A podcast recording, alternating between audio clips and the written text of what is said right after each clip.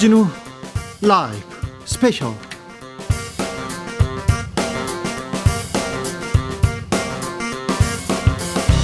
2021년 11월 13일 토요일입니다. 안녕하십니까. 주진우입니다. 토요일 이 시간은 일주일 동안 가장 중요한 일을 쫙 정리해드리는 그런 알짜배기 시간입니다. 오늘 방송 특별히 1, 2교시로 나눴습니다. 먼저 1교시는 정치학개론입니다.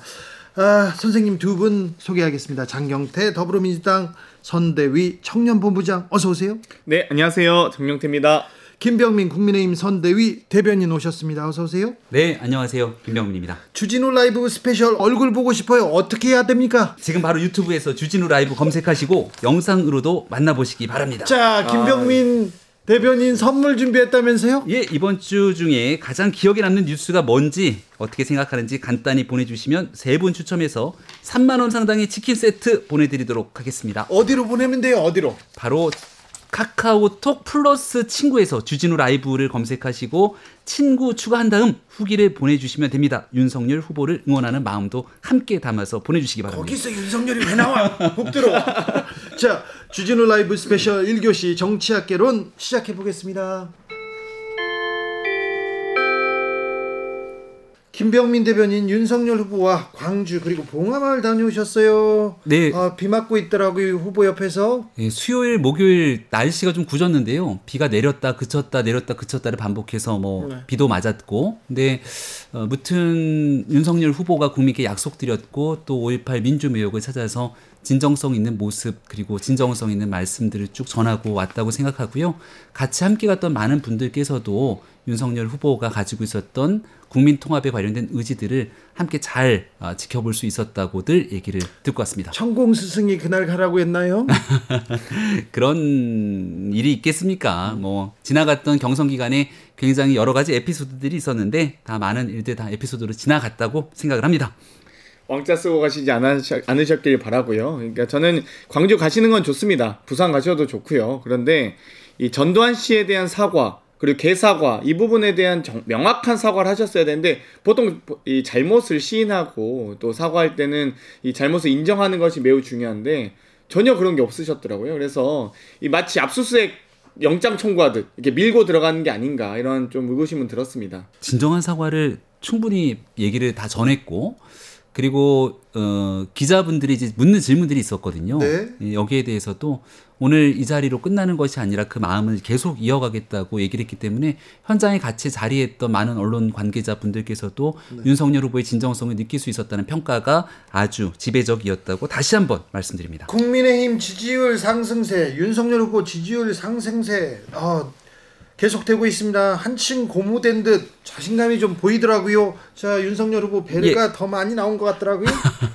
살이 빠졌다고 얘기를 많이 하던데요. 근데 배를 내밀고 갔잖아요. 아 그렇진 않고요. 근데 너무 이제 광폭 행보를 하다 보니까 실제로 한 1, 2kg 정도 살이 빠진 것 같아서 야유였다고 걱정하는 지지자분들이 상당합니다. 아 그렇습니까? 네. 네. 살은 조금 빠졌지만 지지율은 단단하게 불어나서 굉장히 좀 감사하게 생각하고 있는데 정권 교체를 바라는 국민의 민심이 이제 바야흐로 국민의힘의 후보가 된 윤석열 후보에게 고스란히 모여들고 있다고 생각을 합니다. 민주당이 이 부분에 대해서는 좀 고민이 깊어졌어요? 국민들의 고민과 근심이 더 늘었다고 생각하고요. 이 여러 가지 민생 현안 노동 이슈, 역사의식, 부재한 후보라는 건 이미 경선 과정에서 많이 검증이 됐던 것 같습니다. 예를 들면 민생, 뭐 청약 통장도 모르는 민생 현안에 대한 이해도, 그리고 주 120시간 노동이라고 비, 정규직, 비정규직이 차이가 없다. 150만원 적게 받으면 되는 거 아니야? 라고 했던 노동 이슈에 대한 이해도가 매우 부족한. 또 윤석열. 후보, 윤석열 후보가 네. 좀 금수저는 맞는 것 같아요. 아, 뭐, 윤봉길 의사와 안중근 의사도 구분하지 못하거나 이한열 열사를 부망쟁의 열사라고 얘기하는 듯한 얘기했던 역사의식의 부재, 뭐 심지어 이 5월 정신을 반드시 세우시겠다. 뭐 5월 정신이 뭐 삐뚤어졌었나요? 이 부분은 참 가실 때마다 설화를 만들고 계셔서 앞으로의 행복, 광폭 행복 어, 정말 기대가 됩니다. 우리 장경태 의원님이 홍영표 의원님을 별로 안 좋아하나 봐요. 왜요? 홍영표 의원님이 5.18 민주묘역 참배에서 박면욱의 반듯이라고 윤석열 후보의 메시지가 똑같이 적었는데 이런 내용들까지 비판하고 나서니까 이런 걸 이제 억가 억지로 깐다. 자, 억가 정치 얘기들이 나오는 홍영표 거고요. 의원님은 제가 얘기를 조금 더 네. 이어가겠습니다. 그 어, 광주를 찾았고 또 김대중 전 대통령이 노벨 평화상 기념관을 찾고 또 봉화마을을 쭉 찾았는데요. 지금 국민들께서 원하는 시대 정신 한 가지를 뽑으라면 이제 더 이상 좀 편가르기 말도 안 되는 일 가지고 끊임없이 끌어내리기 좀 그만하고 국민 통합 정신을 잃어서 우리 국민들 먹고 사는 문제 정말 잘 해결했으면 좋겠다는 얘기인데요. 적어도 여기 있는 저희들끼리 이렇게 억가정치하지 않았으면 좋겠습니다. 그런데 국민 통합을 계속 외쳤어요. 예. 광주에서 봉화마을에서 그런데 윤석열 후보가 국민 통합을 이룰 수 있을까요? 내가 이겨야 더 뼈 아프게 승리한다 하면서 이렇게 음. 복수, 원수, 전설의 고향 찍는 것 같아 무서워요 하는 사람들도 있거든요. 그 얘기를 아마 봉화마을에서 한 기자님이 물었던 것 같아요. 네. 그리고 어, 여기에 대해서 윤석열 후보가 정치 보복이란 있을 수 없다. 정치 보복은 정치 공작 아닌가라고 생각해왔던 본인의 평소 소신을 얘기했고요. 대통령이 되고 나서도 국민 통합을 위해서 두 번 다시 이런 정치 보복이 없을 것임을 분명하게 얘기했기 때문에 아마 새로운 대한민국에 대한 기대감을 갖고 계신 분들이라면 윤석열 후보에게 많은 기대감들을 걸 거라고 저는 확신합니다. 노무현 대통령께서 정말 이 고초를 겪으셨을 때 검찰에 의해서 고초를 겪으셨습니다. 이 논두렁 시계 그 부분에 대해서 사과를 하셨으면 참 좋았을 텐데 그 부분에 대한 사과는 전혀 없으시더라고요. 네.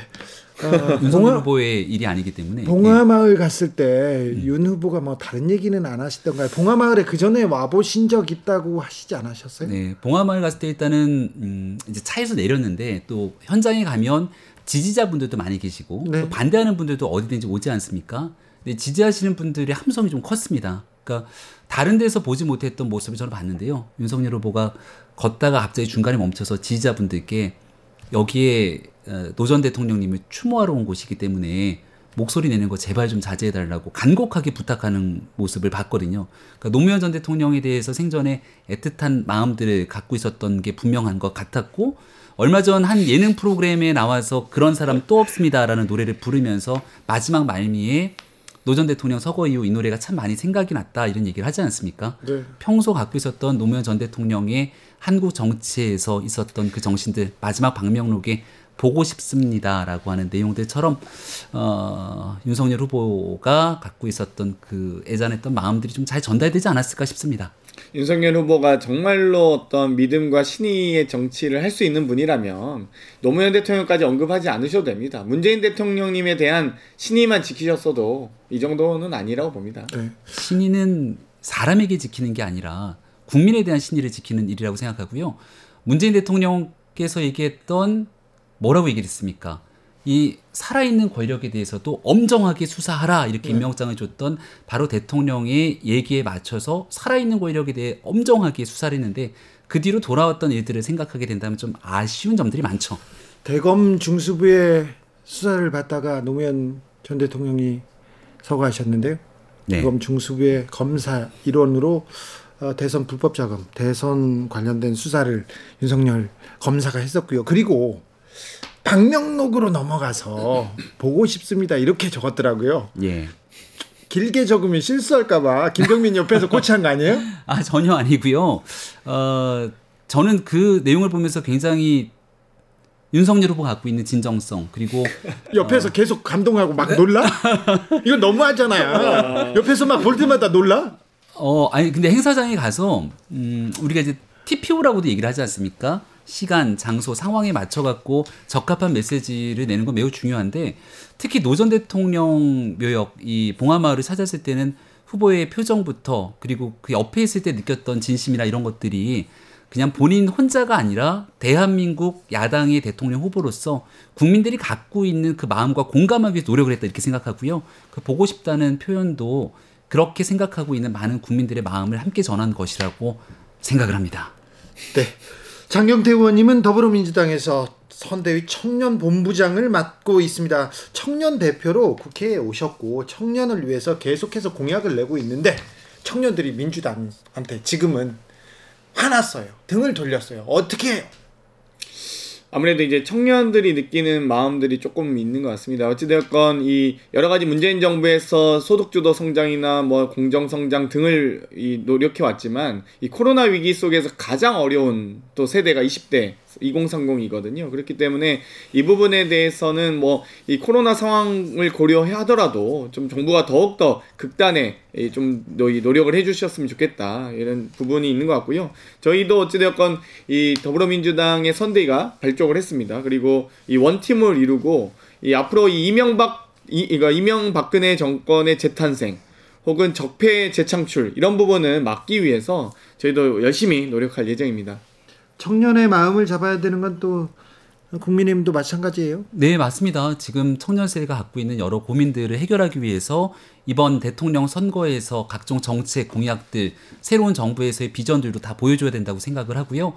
어, 무엇보다 사실은 제일 고통스러운 일자리 문제, 그리고 두 번째로 열심히 일해도 내 집을 장만하기 어려운 세상이 돼버린 부동산 문제 두 가지를 풀어내는데 핵심적인 역량을 다 모아야 되지 않겠습니까? 네. 어, 윤석열 후보가 얘기하고 있는 많은 이야기들이 있는데 그 중심에 항상 최우선 순위에는 미래 세대의 주역인 청년들이 있다는 점들을 꼭 말씀을 드립니다. 아, 몰랐어요. 아, 네. 지금까지는 뭐 경선 과정이어서 그런 공약이나 비전 많이 안 보여줬는데 이제는 네. 보여주려고 숨겨놨죠 일부러. 이제 본격적으로 시작이 되고요. 네. 어, 다시 한번 말씀을 드리면 네.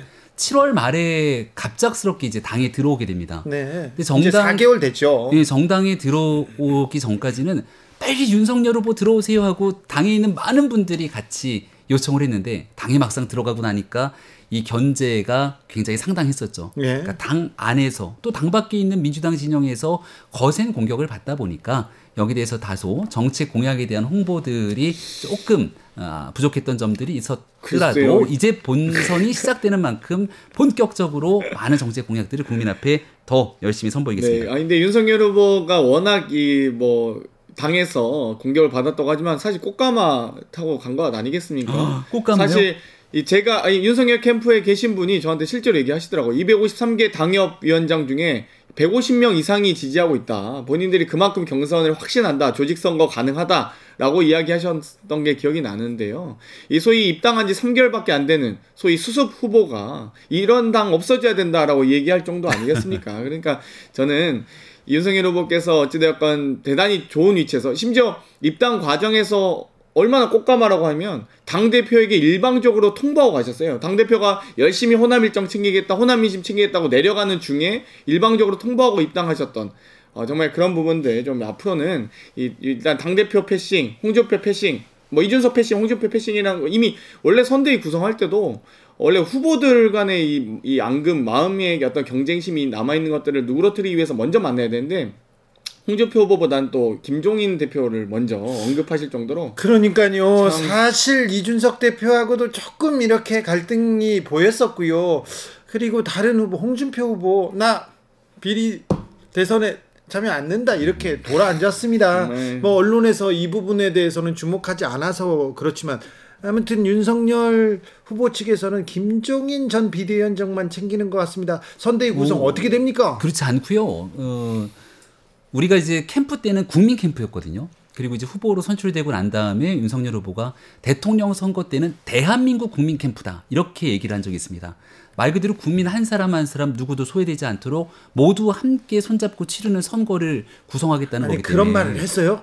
대한민국 국민 캠프 그런 말이 안 들려 개 사과 왕자 이런 걸로 제가 조금 더 열심히 나와서 이 네. 주진우 라이브로 더 잘 나와야겠다는 생각이 드는데요. 자, 그렇게 국민 통합 정신에 맞춰서 선대위를 구성을 할 것이고 음. 어, 조금 결이 다른 사람들이 모여 있을 때 시너지 효과가 나는 것 아니겠습니까? 김종인 위원장이 갖고 있는 굉장히 중요한 정치 현안 현안마다 꿰뚫고 있는 그 경륜과 지혜 그리고 시대 정신을 통찰하는 능력 이런 부분들이 윤석열 후보에게 굳건하게 서 있는 국민들의 정권 교체의 의지들과 딱 맞부딪히게 되면 엄청난 시너지 효과가 날 수 있습니다. 김병민, 네. 여기서 하나 묻겠습니다. 음. 통찰과 지혜, 청륜. 네. 이게 아니라 김종인 비대위원장 안 모시면 뒤에 가서 욕하니까 저 아유. 저 아유 욕하니까 그 사람 잡아야 되는 거 아닙니까? 그럴 리야 있겠습니까? 진짜입니까? 지난 4.7 보궐선거에서 김종인 위원장이 이끌었던 비상대책위원회로 완벽한 승리. 아니 세상에 서울시 25개 자치구에서 더불어민주당이 한 기구도 제하지 않고 다 이겼잖아요. 바로 1년 전에 있었던 2020년 4월 15일 총선에서 우리 장경태 의원까지 당선이 될 정도로 이렇게 엄청난 패배를 기록했던 점에 비춰봤을 때 1년 만에 획기적인 변화를 가져왔던 그게- 실력이 있으신 분이라고 생각합니다. 그게 김종인 대표의 시대 정신과 그리고 그 당시 이겼다고요? 당을 이끌어왔던 김종인 비상대책위원회 비롯한 이런 애들이 다 결합이 돼 있었던 건데 다시 정리해서 말씀을 드리면 김종인 위원장뿐 아니라 정권 교체를 위해서 힘을 얹을 수 있는 모든 분들의 손을 잡고 앞으로 선거가 치러질 거라고 이래서 국민의힘이. 안 된다고 말씀드린 겁니다. 사실 저희가 부족한 LH 사태를 비롯한 부동산에 대한 우리가 저희 더불어민주당의 실책도 있었지만 이 안철수 후보를 빼놓고는 얘기할 수가 없습니다. 그 당시 오세훈 후보, 나경 후보에게도 밀렸던 후보 아니겠습니까? 이 안철수 후보가 어찌되었건 이 국민의당이 작년 총선 파- 불과 말씀하셨으니까 얘기하는데 작년 총선에서도 지역구 후보를 한 명도 안 낼 정도로 이 정말 비례정당으로 남을 정도로 이 국민의힘의 많은 부분 양보한 건 사실입니다. 그리고 이 소위 지지율 같은 경우는 야권 보수 야권 후보 중에 지지율 1위였던 명실상부한 1위였던 안철수 후보가 이 나경원 후보와 오세훈 후보 그리고 국민의힘에서 당대 그당 후보를 선출한 이후에 소위 굳이 단일화하지 않으셨어도 돼요. 사실 국민의힘의 오세훈 후보의 당선에 가장 결정적 기여하신 분은 안철수 후보입니다. 그런데 어땠습니까? 당대당 통합 과정에서 이 당협위원장, 상임정국위원 뭐 여러 가지 양보 하나도 안 하시잖아요. 그러니까 안철수 후보가 화나지 않을 수밖에 없고요. 제가 보기엔 이4.7 재보궐선거의 승리는 LH 사태와 안철수 후보입니다. 근데 왜 김종인 대표라고 생각하시는지 참 이런 부분이 안철수 후보를 배제하기 위한 그 사전 포석이 아니냐 이런 의구심을 가질 수밖에 우리 없습니다. 민주당이 안철수 어, 대표와 새정치민주연합을 만들고 헤어졌던 과정들을 생각해 보게 된다면 저는 안철수 대표 입장에서 이 민주당에서 얘기하고 있는 일들이 그렇게 썩 반갑지만은 않겠다라는 생각도 문득 듭니다. 자, 김재원 최고위원이 주진우 라이브에 오셔가지고 민주당은 정말 크게 선대위를 꾸리긴 꾸렸는데 어, 전원 의원들 전원을 우겨 넣어가지고 어, 선대위는 안 움직이고 후보 혼자 돌아다니더라 이렇게 지적했는데요. 이렇게 지적하는 사람은 국민의힘뿐만이 아닙니다. 저도 좀 아쉬운 부분이 있습니다. 어찌됐건 저희가 10월 초에 선출을 했는데 한 달 정도 먼저 선출했음에도 불구하고 어, 좀 선대위 구성이 좀 늦어진 부분 좀 아쉽게 생각하는데요. 또 그 반대로 이 국정감사가 민생 국감을 만들어야 되는데 저희도 열심히 이번에 이 여러 가지 저 같은 경우는 국토위에서 플랫폼 관련된 여러 가지 갑질들을 조사하다가 어느 순간부터 대장동 국감을 만드시더라고요. 그러니까 민생 국감이 아닌 이 맹탕 국감. 정말 말도 안 되는 돈다발 이런 정말 이런 부분들 좀 국회의원으로서 정말 품위와 어떤 자질을 의심할 정도의 이런 국감을 만드시면서 저는 참 이 좀 정말 이 어려운 이 코로나 위기를 극복하기 위한 그런 그런 부분을 바라는 국민들의 마음을 정말 사지 못했던 이런 과정을 보면서 저희도 선대를 좀 미뤄왔던 점이 있습니다. 그런데요, 어, 두 후보가 넘어야 할 산이 많은데 아까 장경태 의원이 말씀하셨듯이 대장동 문제 이거 이재명 후보가 돌파해야 됩니다. 극복해야 됩니다. 부동산 문제가 그리고 민생 문제가 가장 큰 화두가 되고 있어요. 지금 문재인 정부를 비판하는 그리고 민주당을 비난하는 이 가장 큰 이유가 거기에 있는데 대장동 늪에서 빠져나오지 못하고 있는 것 같습니다. 민주당은. 곽상도 의원이 이 사퇴 처리가 되었습니다. 그러니까 50억을 아드님께서 받으셨어요. 뭐 이, 이, 25살부터 31살까지 근무하신 분이 6년간 근무하시고 50억의 퇴직금을 받는 이 저, 저희가 뭐 폭로한 것도 아닙니다. 국민의힘의 박수영 의원님께서 곽상도, 최재경, 권순일, 김수남, 박영수 등에게 50억 클럽이 있다라고 이야기하실 정도로 어, 저희는 대장동에 대한 수사, 검찰과 경찰에 대한 수사가 빨리 이루어졌으면 좋겠고요. 김만배 씨와 남욱 변호사가 이재명 시장, 당시 시장과는 도저히 일할 수 없다. 본인 스타일이 아니다. 자꾸 이 개발 기획을 환수하려, 환수하려고 하는 노력들, 이런 부분들에 대해서 분명히 지적했던 적도 있습니다. 국민의힘이 발의한 어, 정말 개발이 환수법, 도시개발법, 주택법, 왜 법안 소위도 안 냈는지 모르겠습니다. 이게 이런 부분들 정말 진정성 있게 국감에서 얘기했던 말씀들을 어, 앞으로 국회에서 차원에서 논의도 빨리 이루어졌으면 좋겠습니다. 김병민 예. 대변인은 항상 좀 심각하게 고민하고 있다가요. 대장동만 나오면은 여유를 찾고 아이고 그러시죠? 아, 예, 그, 그, 그렇다기보다는 국민들의 정서와 이제 이 맞춰서 말씀을 드릴 수밖에 없는 거죠. 천문학적인 금액이 민간업자에게 돌아가도록 과연 그 당시 지방자치단체 장과 핵심 관계자들이 무슨 일을 했는지 밝히는 건 기본 중에 기본 아니겠습니까? 근데 지금 우리 장경태 의원님 얘기하고 있는 것처럼 민주당 입장에서는 첫 번째 전략이 일단 침대 축구. 그러니까 뭐냐면 최대한 늦출 수 있는 데까지 시간을 끌고 늦추겠다. 네. 왜냐면 특검을 빨리 받게 되면 특검에 대한 결과가 대선 전에 나올 수도 있거든요. 근데 특검이 들어가더라도 최대한 뒤늦게 들어가서 여기에 대해 지금 얘기하는 것처럼 이 물타기로 일관하고 오히려 말도 안 되는 정치 공세를 끌고 가다 보면 대통령 선거를 넘길 수 있지 않겠는가 이렇게 고민하는 것 같다는 생각이 드는데요. 그 대표적인 게 민주당에서 특검에 대해서 완전히 완강히 거부하다가 최근에는 입장과 기류가 좀 바뀐 것 같습니다. 근데 제 문제는 국민들께서 이를 지켜보고 있으면서 다 아신다는 거죠. 어느 내용들이 진실이고 여기에 대해서 밝혀야 될 문제가 있는 건데 지역적인 얘기들을 다 끄집어내서 물을 타고 이 사건에 대한 진실을 덮으려고 하는 것 아닌지 이런 의혹이 커지게 된다면 결국은 특검에 대한 문제로 끝나는 것이 아니라 이게 바로 내년 3월 9일 대통령 선거에서 표심으로 그대로 연결된다. 그래서 이 늪을 빠져나오지 않게 되는 순간 대통령 선거가 어렵다는 걸 이재명 후보가 인지해야 됩니다.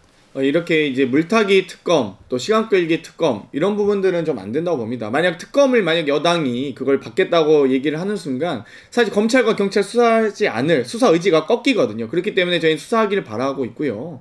제대로 된 수사가 있는 이후에 혹은 또 미진한 부분이 있다면 특검도 이 검토할 수 있다고 봅니다만 지금 부산 그 여러 가지 저축은행 당시에 이 전 국민의 서민의 이 소중한 돈이 들어갔던 저축은행 부실 수사 이 부분은 어, 이 저희도 이제 지난 월요일에 예금보험공사도 다녀오긴 했습니다만 이 여러 가지 수사 과정에서 용인 PF 다양한 이제 PF들이 이제 부실 채권들이 있었는데요. 용인 PF 700억 규모였는데도 수사하고 순천 PF 400억 규모였는데도 수사했습니다.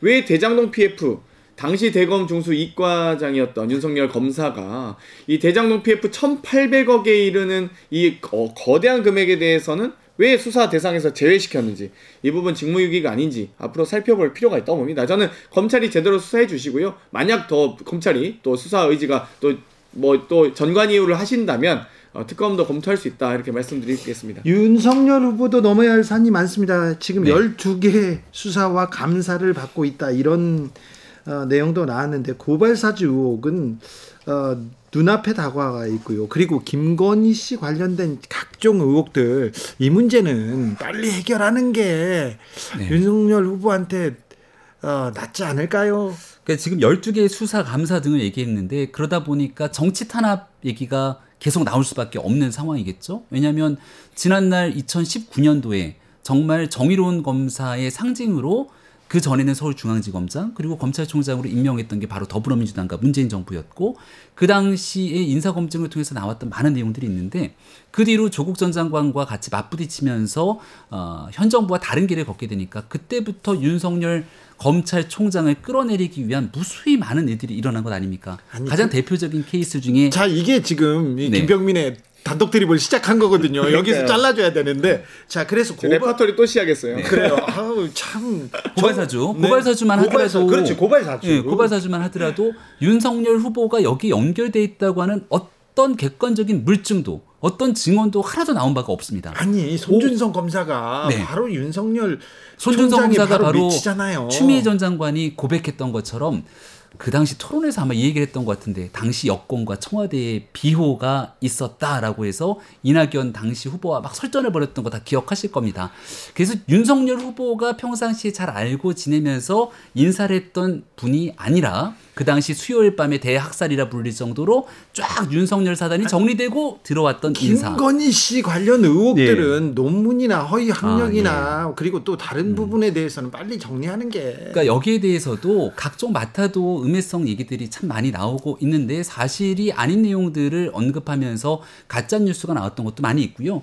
또 어, 지금 현재 후보 배우자로서 이제 활동을 아직 전면에 나서지 않다 보니까 각종 여러 가지 정치 공세에 시달리고 있는 것은 아닌가 싶은데요. 어, 이제 국민의힘의 본격적인 대통령 후보가 어, 최종적으로 됐고 후보 배우자로서 차분히 국민들께 여러 가지 행보들도 이어갈 테니까 아, 관련돼서 그래요? 곧 나오십니까? 지켜볼 거라고 생각을 곧 합니다. 나오시고 얘기를 하시겠네요. 네, 저희는 있는 내용 그대로를 다 말씀을 드리죠. 그러니까 이재명 후보가 최근에 들어서 굉장히 억울한 것처럼 막 얘기를 하더라고요. 왜냐하면 배우자가 갑자기 낙상을 해서 병원에 입원하고 나니까 온갖 맡아도 어 음해성 뭐 얘기들이라고 이야기를 하게 되는 건데 이재명 후보 입장에서는 막 억울하고 굉장히 답답하고 관련된 법적 조치 등을 얘기하고 있는 것 같은데 우리 지난날 한번 생각해 보십시오. 장, 어, 여름 정도에 X 파일이라고 하는 해괴망측한 문건들이 돌아다니기 시작하면서 정말 참 입에 담기도 어려운 일들이 많았지만 뭐 하나 진실로 드러난 게 있습니까? 너무 많은 얘기를 하셔서 네, 그렇기 때문에 여기에 대해서 이렇게 있지도 않은 사실관계들 다 정리해 놓고 정말 대통령 후보 배우자로서 국민 앞에 좋은 모습 보이기 위해서 또 준비를 하고 있습니다. 아, 윤석열 엑스파일 몇 개냐 제가 물어봤던 적 있습니다. X개입니다. 뭐 정말 많은 의혹들이 있고요. 어, 정말 이재명 후보 또한 이 부인의 이 낙상 사고에 정말 대선 일정 그 소중한 시간들을 다 일정을 취소하고 부인의 병간호에 힘썼다는 점 말씀드리고 싶고요. 이런 점에서 여러 가지 이 의혹이 워낙 많은 후보다 보니까 홍준표 후보께서도 심지어 이 비리 대선에 관여하지 않겠다라고 하시는 겁니다. 예를 들면 저희도 항상 윤석열 캠프 관계자분들이 왜 민주당에서 홍준표 후보는 공격하지 않고 윤석열 후보 공격하느냐 말을 말씀 많이 하셨어요. 근데 소위 솔직히 말해서 홍준표 후보 저희도 조사했습니다. 근데 홍준표 후보 부인이 뭐 도이치모터스 주가 조작에 관여했다거나 홍준표 장모께서 이 양평의 땅을 800억의 개발이익을 받았거나 이런 의혹들이 없습니다. 홍준표 후보에 대한 의혹이 있었으면 저희가 얘기했겠죠. 윤석열 후보에 대한 의혹들이 워낙 많다 보니까 저희가 그 부분에 대해서 얘기 말씀드렸던 거고요. 계속적으로 이 여러 가지 고발 사주 이런 부분들 말씀하시는데 사실 손준성 검사가 이 수사정보 정책관, 소위 검찰총장의 국정원장이라 할 정도로 오른팔 아니었습니까? 이 부분에 대해서는 이 법원에서도 법무부 이 추미애 장관이 하셨던 이 징계위에 대해서 이 사실 징계가 오히려 약소하다. 오히려 징계를 더 더욱 더 강력하게 했어야 된다. 판사 사찰 같은 경우는 이 손준성 수사정보 정책관 당시 검사가 이 그러니까 지금도 검사시죠. 이분이 실제로 시, 이, 이 판- 판사를 사찰했던 부분에 대해서 일정 부분 인정하고 있습니다. 여러 가지 이 검언 유착 채널 A 기자와의 했던 검언 유착 관련된 부분도 이 수사 방해, 감찰 방해 했던 부분도 일정 부분 인정하지 않았습니까? 법원의 판결이 나왔습니다. 그렇기 때문에 저희가 이 부분 얘기한 거고요. 심지어 검찰에서도 이 손준성 검사를 통해서 이 김웅 의원에게 당시 김웅 후보에게 전달되었던 이 고발장, 고발 사주가 전달되었던 것이 검사가 관 여한 정황이 인정돼서 공수처로 이관된 사안 아닙니까? 그러니까 아니 검찰과 법원이 인정한 사안에 대해서 인정하지 않으시면서 대장동 의혹에 대해서 이재명 후보가 관여된 게 뭐가 있습니까? 이 부분 전혀 본인들의 이 뇌피셜로 의혹만 제기하시면서 전혀 이 관계된 바가 없음에도 불구하고 이, 이 연결, 연관을 시키시는데 최소한 법원과 검찰이 인정한 사안에 대해서는 전직 또 검사 출신 아니십니까? 정말 저는 오히려 윤석열 검, 전 검사에 대해서 전관 이유가 있는 건 아닌가라는 의혹이 있을 정도로 철저하게 수사가 됐으면 좋겠습니다. 사실관계 두 개만 딱 바로 잡으면요.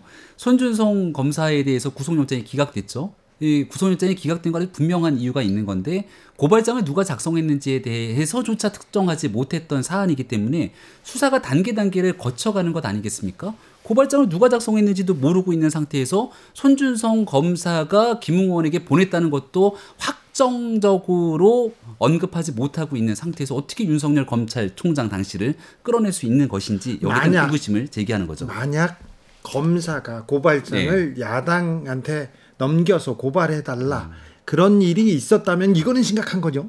그러니까 가정에 대한 언급을 하시고 있는 건데요. 그런 일들이 없도록 하기 위해서 수사가 철저하게 이루어져야 된다고 얘기를 하고 있는 아니 것이고요. 물어는 물어보면 만약 네. 그렇다면 심각한 거죠. 만약 네. 그렇다면 만약 검사가 자, 정. 음. 정처가 정차 정치에 개입했다. 검사가 정치에 개입했다. 이거는 심각한 문제 아닙니까? 검사가 정치에 개입한 문제는 굉장히 문제가 있는 내용입니다. 네. 그걸 바로 잡아야죠. 지금 나오고 있는 상황들이 자칫 잘못 해석되게 되면은 지금 현재 그 손준성 검사가 여기서 김웅 의원에게 있는 문건을 만들어서 보낸 것을 특정하는 것처럼 얘기를 하고 있는 것이지 않습니까? 네. 그래서 이런 우려에 대한 내용들을 섞어서 말하기 전에 가장 기초적인 사실관계를 좀 매듭 짓고 가야 매듭져야 돼요. 그러니까 그, 래서 전- 수사를 빨리 해야 된다니까요. 윤석열 후보가 김웅 네. 의원을 고발해야 된다고 생각해. 왜 김웅이 거짓말하고 준성이가 그랬다고 얘기하고 오락가락하고 선택적 기억 상실에 아마 빠져 있는지. 윤석열 후보가 김웅원을 고발하면 국민의힘의 의원을 고발했다는 문제 때문에 더 큰 뉴스가 되지 않을까 싶은데요. 여기에 대해서는 암튼 어, 지금 있는 거의 모든 공수처의 수사력을 동원해서 수사를 하고 있음에도 불구하고 제대로 된 진실을 밝히지 못하면서 정치 공세만 거듭되고 있는 건데요.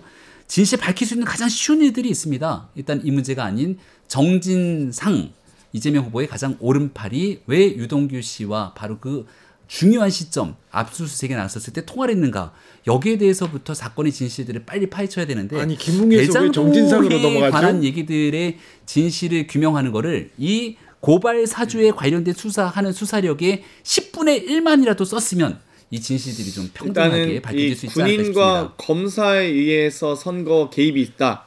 아, 정말 우리 대한민국의 민주주의 역사에 정말 오점들이 많이 있는데요. 군인에 의한 정치 개입, 또 검사에 의한 정치 개입 이런 부분이 있는데 이 정- 군인과 이 검사는 정치 개입을 했을 경우에 선거법 위반이 아닙니다. 이 형법상 선거 방해죄라고 해서 징역 10년의 아주 엄중한 처벌을 받는 사안이라는 점 말씀드리고 싶고요. 어찌되건 방금 여러 가지 이야기를 하셨는데 이 김웅 의원에 대한 고발 윤석열 검사 이 후보가 하실 수 있겠습니까? 사실 기- 만약에 본인이 정말 떳떳하고 당당하다면 김웅 의원이 왜 그런 이 자료들을 검사로부터 받았는지 고발장 작성한 게 문제가 아니라 검사로부터 야당 국회의원 후보가 이 그 자료를 받은 것 자체가 문제입니다. 그렇기 때문에 이 부분에 대해서 윤석열 후보가 강력하게 규탄한다면 이 김웅 의원을 고발하시기 바랍니다. 2030 청년들이 어른들 싫어요. 이 사회 미워요 얘기합니다.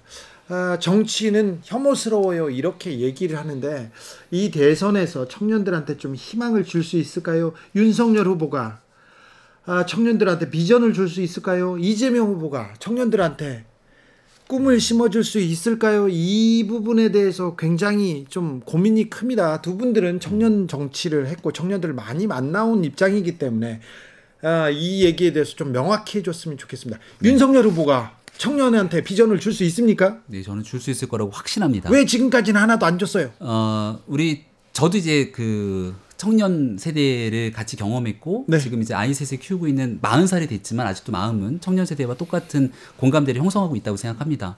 여전히 여의도 정치를 보게 되면 기득권에 사로잡혀서 우리가 갖고 있는 일상적인 문제와 전혀 공감하지 못하는 다른 세계에 살고 있는 것은 아닌가 이런 고민들을 하게 되는데요. 네. 왜 국민들께서 기존에 있었던 많은 기성 정치인들이 아닌 이제 갓 정치에 입문한 지 얼마 되지 않는 새로운 정치인 윤석열을 국민의힘의 대권 주자 반열에 올려서 새로운 대통령으로서 기대를 갖고 있는지를 고민해 보게 된다면 지금까지의 정치와는 정말 다른 모습을 보여주기를 기대하고 희망한다고 생각합니다. 그 모습 꼭 보여드리도록 더 노력하겠습니다. 뭐 민생 현안과 노동 이슈, 역사의식이 없는 윤석열 후보가 과연 청년과 청소년을 고민한 적이 있었을지 참 그게 궁금하고요. 오히려 이재명 후보 같은 경우는 성남시장 시절에 무상교복, 청년 배당 이런 정책들을 이미 실행한 바가 있습니다. 심지어 이 경기도지사 시절에는 청년연금까지 도입해서 오히려 경기도에 있는 청년들에게 특혜가 아니냐라고 비판을 받을 정도로 강력하게 이, 이 청년 관련된 고민들, 청소년 관련된 고민들을 지속적으로 해온 후보라고 정말 자신 있게 말씀드릴 수 있고요. 앞으로 대통령이 돼서 전 국민에게, 전 청년에게, 어, 청소년들에게 도움이 되는 정책들 실현하겠다 말씀드릴 수 있겠습니다. 딱 들으니까 이재명 후보가 네 글자를 좋아하는 것 같아요. 무상 교복, 무상 급식, 기본 소득, 대동 세상, 화천 대유, 천하 통일 이런 일들을 빨리 좀 벗어나는 이 진실 규명이 이루어질 때 새로운 희망이 있을 겁니다. 윤석열 후보도 네 글자 좋아하시죠? 천공 스승 뭐 이런 부분들 있습니다. 네. 천공 스승은 천공 스승이 선대위 어떻게 꾸리라고 교실을 내리셨던데요? 아유 무슨 말씀이에요. 예, 전혀 관계가 있지 않다는 점을 다시 이 자리를 빌어서 말씀드립니다. 자 오늘 말씀 반, 반갑고 감사했습니다. 어, 경쟁인데 좀 선의의 경쟁, 정책 경쟁, 비전 경쟁, 국민들을 위한 경쟁을 좀 해주셨으면 합니다. 어, 상대 당에게, 상대 후보에게 하고 싶은 말이 있습니까? 다섯 글자로 말해 주신다면 김병민 확 끄는데요. 왜요? 이제 이런 말씀 좀 그만하시고요. 네. 국민들의 마음을 확 끌기 위해서 예, 대장동의 진실도 밝히고 남은 대선 기간 열심히 국민들과 함께 해주시기를 부탁드립니다. 끝까지 사람들을 확 잡아 끌었습니다. 자 장경태 의원 다섯 자로 저는 본부장 수사하겠습니다. 아, 본인, 부인, 장모에 대한 수사 공정하게 타인을 수사했을 때 공정을 외쳤듯이 본인도 자기 자신도 또 부인과 장모에 대한 수사도 공정하게 하셨으면 좋겠습니다. 네. 그러면 상대 후보에 대한 장점 하나씩 얘기하고 가자고요. 자, 김병민 대변인 아니, 이재명 후보가 예. 청년 정책은 많이 했네. 그죠? 성남에서 경, 경기도에서 정책을 내놨네. 안 그렇지 않습니까? 많은 정책들을 보여줬죠. 이재명 후보가 장점이라고 얘기를 하면 그 지난 선거의 출마 선언 때 이런 얘기를 했거든요. 이 사람이 가고자 하는 미래를 보이려면 그 사람이 걸어왔던 길을 봐라. 그래서 내가 이런 것들을 다 하지 않았는가 해서 본인이 걸어갈 미래를 봐달라고 했는데 그때까진 좋은 줄 알았지만 보니까 그 뒤로 화천대유 천화동인 대장동이 나와서 이런 성남시 네, 알겠습니다. 칭찬하대요. 네, 바로 장경태 의- 장경태 의원 칭찬 한번 해줘요. 어, 윤석열 후보에 대한 칭찬을 정말 저 방금 주- 어, 정말 이렇게 좀 당황스럽게 질문하셔서 고민했는데 한 게 없는 게 그나마 다행이다. 어, 윤석열 후보가 그동안 민생, 역사, 노동에 대한 뭔가를 했다면 아, 큰일 날 뻔했다 이런 생각이 들었습니다. 전 국민에게 120시간 노동을 했으면 이 하루에 20시간씩 6일을 노동해도 다 할 수 없는 시간인데 아, 정말 하- 아무것도 하지 않아서 다행입니다. 앞으로 대통령이 후보로서도 아무것도 안 하시길 바랍니다. 아 전반전 전반전 뜨거웠습니다. 두 분 한 번 더 나오셔야 되겠어. 네. 네. 그렇죠? 네, 아유, 뭐 꺼리만 주면 바로 우리 김병민 어, 대변인께서는 열심히 아니, 또 화천대유 스페셜이 있는 줄 몰랐어요. 네. 이렇게 좋은 코너가 있는 줄 알았으면 다음에 우리 장경태 의원님이 또 한번 꼭 좀 불러주십시오. 알겠습니다. 오늘 두 분 감사했습니다. 네, 네, 고맙습니다. 감사합니다. 어, 라이브 스페셜 정치학개론 여기에서 마치겠습니다. 장경태, 김병민, 김병민, 장경태 두 분 감사합니다. 인생은 살아있는 것, 살아가는 것, 그리고 사랑하는 것. 주진우 라이브 송년 특집 공개 방송 Live Live Love에 코로나 시대를 잘 살아낸 여러분을 초대합니다. 지금 바로 주진우 라이브 홈페이지를 찾아와 주세요.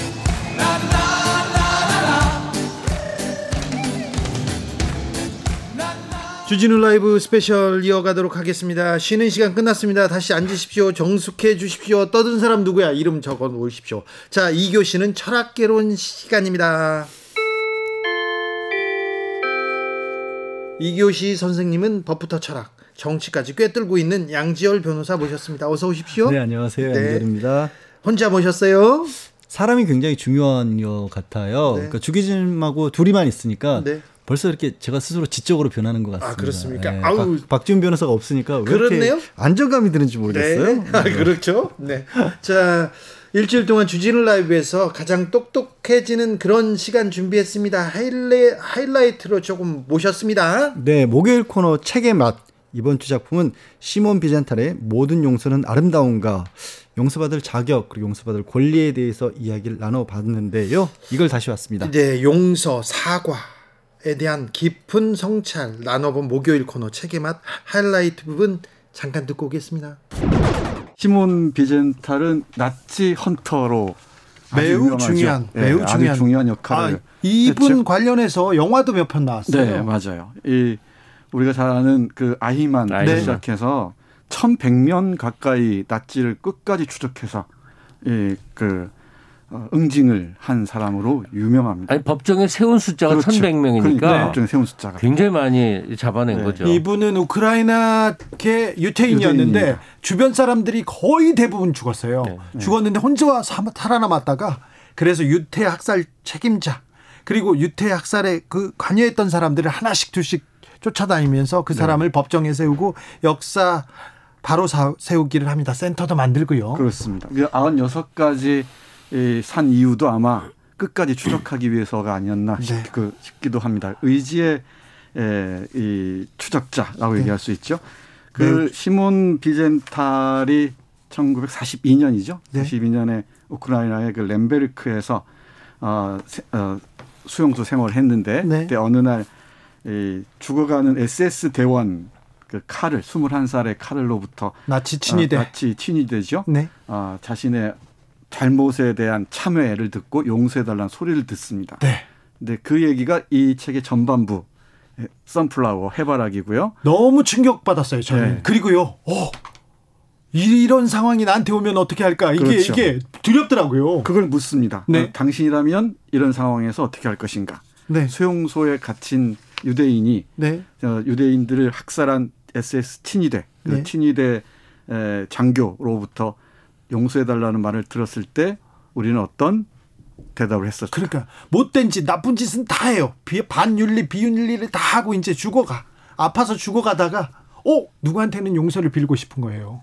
근데 하필이면 시몬 비젠탈한테 이 얘기를 했습니다. 네, 그렇습니다. 이그 용서를 빈 구체적인 사건이 책에 나오는데 네. 어, 그 당시 흔히 있었던 일인데 뭐냐면 그 에- 나치 SS 대원이 어, 매- 그 30여 명 몰살을 당한 사건이 벌어져요. 러시아군에게 예, 러시아군한테. 그러니까 그 보복으로 뭐 러시아군을 어떻게 할 수는 없으니까 유대인 300여 명을 좁은 집안에 가둔 다음에 수류탄을 던지고 거기서 불이 나서 튀어나오는 사람들은 기관총으로 쏘고. 싸그리 전원을 죽여버린 사건인데 네. 그, 그 총질을 해댔던 21살의 청년이 이제 부상을 당해서 거의 죽어가기 전에 네. 아무리 생각해도 마음에 걸리니까 아무나 유대인 그 죄수, 유대인은 그냥 죄수예요. 아무 죄를 지지 않았는데 유대인이라는 게 죄예요. 네. 그래서 이 노역 나갈 때 한 명 끌어다가 좀 내가 말 좀 하게 해달라 해서 그 얘기를 들은 건데 그 얘기를 들은 시몬 비젠탈이 전쟁이 끝나고 이렇게 나치 전범들을 추적하는 과정에 60년대에 해바라기라는 제목의 어, 에세이를 한 권 내는 거예요. 네. 크지 않은 책입니다. 네. 두껍지 않아요. 근데 이 에세이가 정말 많은 반향을 불러일으키니까 이 에세이를 읽고 자기가 느낀 생각, 어, 구체적으로는 뭐냐면 시몬 비젠탈은 용서를 구하는 SS 대원을 아무 얘기하지 않고 즉 용서하지 않았다는 것이죠. 네. 나왔는데 그 행위가 옳은가? 또 시몬 베젠탈이 계속 어, 스스로 자문하고 있는 나라면 어떻게 했을까? 당신이라면 어떻게 했을까? 음. 여기에 대한 각종의 의견, 세계 석학이라든지 종교 지도라든지 50여 명이 각종 글을 쓴 거를 묶어서 한 권의 책으로 낸 게 바로 예. 모든 용서는 아름다운가라는 제목의 책인 거죠. 네. 이분의 많은 책들이 그 어, 사람들한테 큰 울림을 줬는데 그 책들 중에서도 뭐 가장 이 손꼽히는. 책입니다. 네. 그리고 이 책은 어, 미국이나 유럽에서 어, 학생들의 토론 시간에 많이 네. 활용이 된답니다. 네. 저는 오늘 이 책을 어, 이 선정하면서 우리 학교 우리 학교 교육에서도 네. 많은 그 토론 교재 또는 책으로 활용됐으면 어떨까 그런 생각을 했습니다. 네. 그리고 이 2부가 심포지움이라고 해서 우리 김 선생님 말씀하신 대로 53명, 53명의 주로 종교 종교인들 그리고 언론인들, 학자들, 작가들 이 쭉 어, 자기 의견을 피력해 놨는데 네. 종교인들은 주로 뭐 용서해야 된다. 달라이라마 경우 있지는 말되 그렇죠. 용서를 하자. 용서를 하자. 뭐 그런 얘기고. 그런 쪽이고 특히 유대인들 유대에게 속한 사람들은 용서할 수 없다라고 얘기를 쭉 하는 게 주류를 이룹니다. 근데 저도 어 묻고 싶은 건 우리 이 방송 들으시는 청취자 여러분들께서 한번 대답해 보셨으면 좋겠어요. 이렇게 그 못된 반인륜적인 사- 상상할 수 없는 그 죄를 지은 자가 죽어가는 마당에 굳이 유대인 한 명 불러서 자기 참여를 하고 용서해 달라고 할 때 나라면 어떻게 했을 것인가. 그러니까 오늘 얘기는 모든 용서는 아름다운가라는 제목의 시몬 비젠탈의 책을 얘기하고 있습니다만 한국인에게 이 책은 굉장히 이제 큰 각별할 수밖에 없습니다. 네. 얼마 전에 노태우 전 대통령이 사망했습니다. 음. 사과 한마디 없이.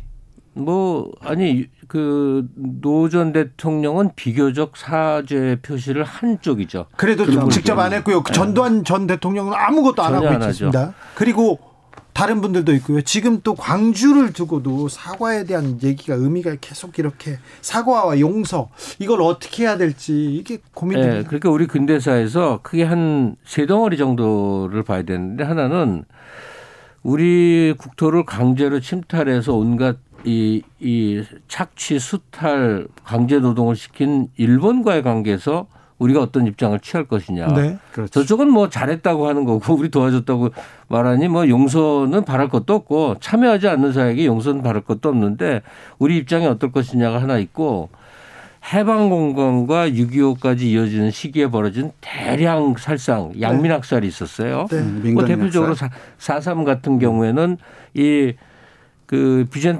음, 유태 상황, 유태인들 상황과 크게 다르지 않거든요. 몇만 명, 그렇지. 삼만 명 이상이 마을마다 그냥 집단 학살을 당하는데 내가 그 마을 주민이었다면 이 나치들에 의해서 학살된 유대인들 상황과 크게 다르지 않은 상황을 우리도 겪은 거예요. 네.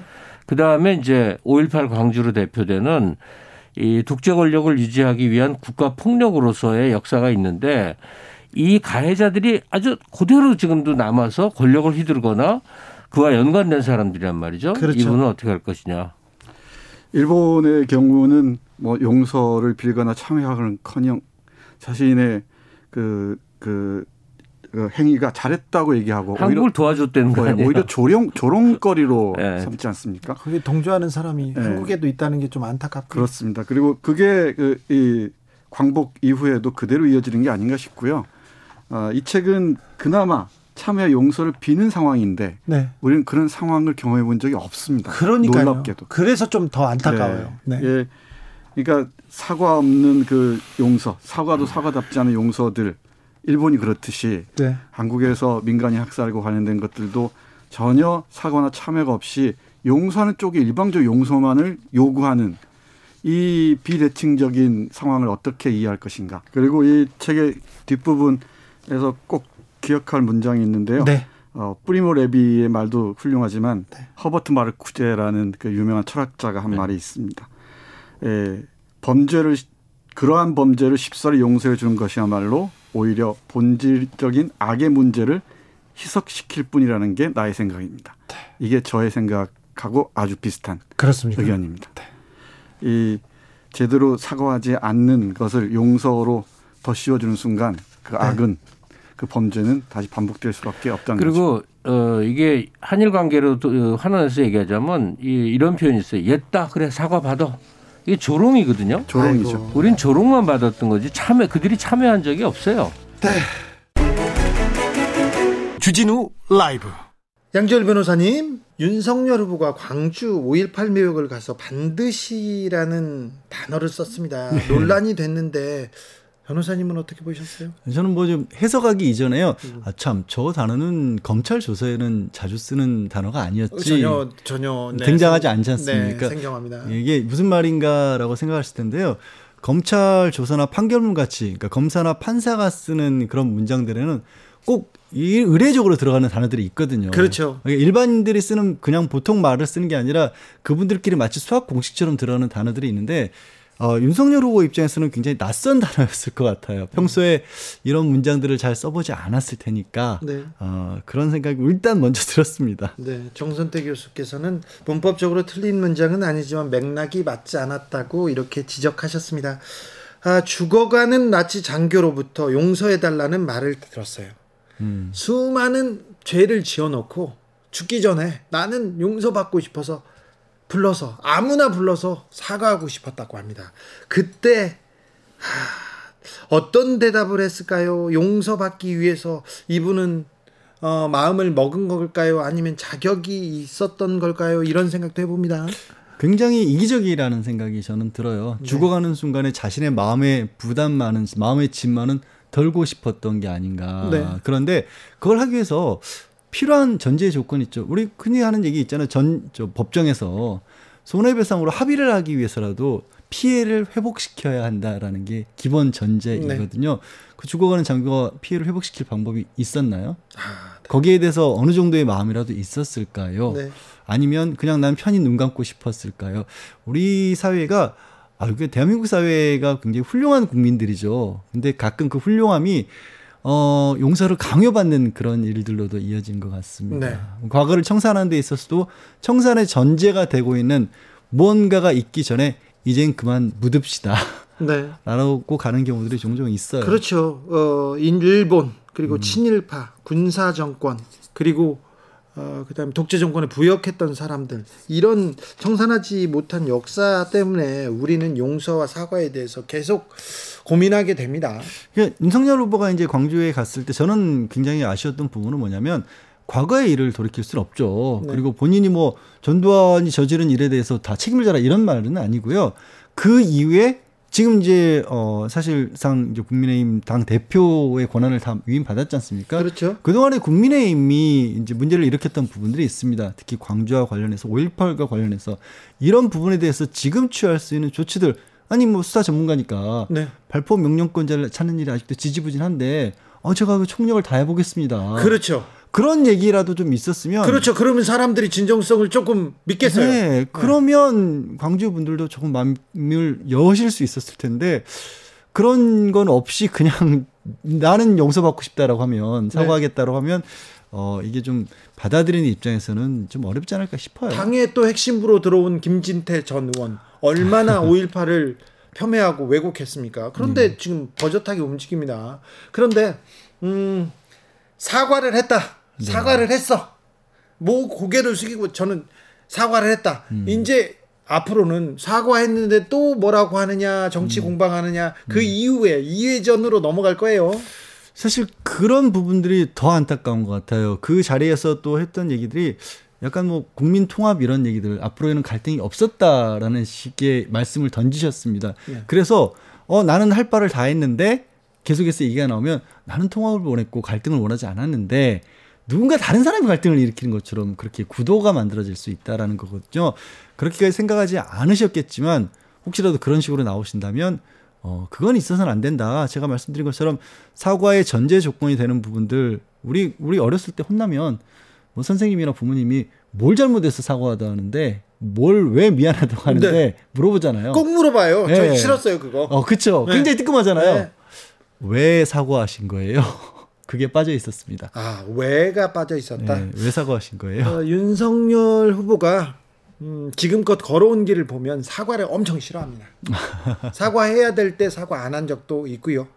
어, 그건 윤석열 후보뿐만이 아니라요. 묘하게 법조계 인사들이 그런 성향이 좀 있습니다. 아 그렇죠. 그런 거 느끼시죠? 네. 뭐 검찰도 그렇고 법원도 그렇고 이상하게 어, 거기서 사과를 한다라고 하는 게 자기가 지- 졌다. 졌다. 네, 잤다. 우리 법조인들이 정말 제, 저는 법조인들이 써서는 안 될 얘기가 이겼다 졌다라고 표현을 써요. 재판에서도 어, 졌다 이겼다 재판에서 그러죠. 네. 아니 한 사람이 지금 유죄를 받고 이제 감옥에서 평생을 썩어야 되느냐 말아야 되느냐 이런 어떤 그런 중차대한 상황에 대해서 누군가는 밖에서 아 내가 졌어 아니 내가 이겼어 이게 승부로 봐버린단 말이에요. 네, 승부. 예, 그러게 졌지만 어, 내가 사과할 일이야 이렇게 가버리거든요. 네. 그 참. 정치인 윤석열 앞으로 잘못된 거, 음. 어, 문제가 돼- 생기고 뭐 실수를 하면 사과를 할까요 앞으로? 해야죠. 그러니까 정치인으로서 살아가기 위해서는 해야죠. 그러니까 법조인과 다른 부분은 뭐냐면 법조인은 사람들에게 설득하고 내가 옳다라고 얘기하는 사람이라고 볼 수 있고요. 정치인들은 내가 아무리 어떻게 생각하더라도 다른 사람들, 다른 국민들이 어, 전반적으로 어떻게 생각하는지 귀를 기울여야 하는 자리거든요. 사과를 하셔야죠. 네. 검사 윤석열, 네. 정치인 윤석열이 됐습니다. 사과의 첫 발을 뗀 윤 후보 앞날 어찌 될지 네. 지켜보겠습니다. 어, 오늘 철학 수업에서는 용서, 사과에 대한 고민 해봤습니다. 양지열 변호사와 함께 똑똑해지는 시간 가졌습니다. 양지열 변호사님 오늘도 감사합니다. 네, 고맙습니다. 똑똑해지는 시간이 아니라요. 그냥 저 같은 생각을 하시는 분이 많을 것 같아요. 네. 같이 공감하는 시간이었다고 저는 봅니다. 네, 선물 소개해 주세요. 네, 카카오톡 플러스 친구에서 주진우 라이브 검색하시고 친구 추가한 다음에요. 이번 주 중 가장 기억에 남은 뉴스가 뭔지 어떻게 생각하는지 간단히 보내주시면 세 분 추첨해서 3만 원 상당 치킨 세트 보내드리도록 하겠습니다. 양지열 변호사 감사합니다. 주진우 라이브 스페셜 여기서 인사드리겠습니다. 저는 다음 주 월요일 오후 5시 5분에 돌아옵니다. 지금까지 주진우였습니다.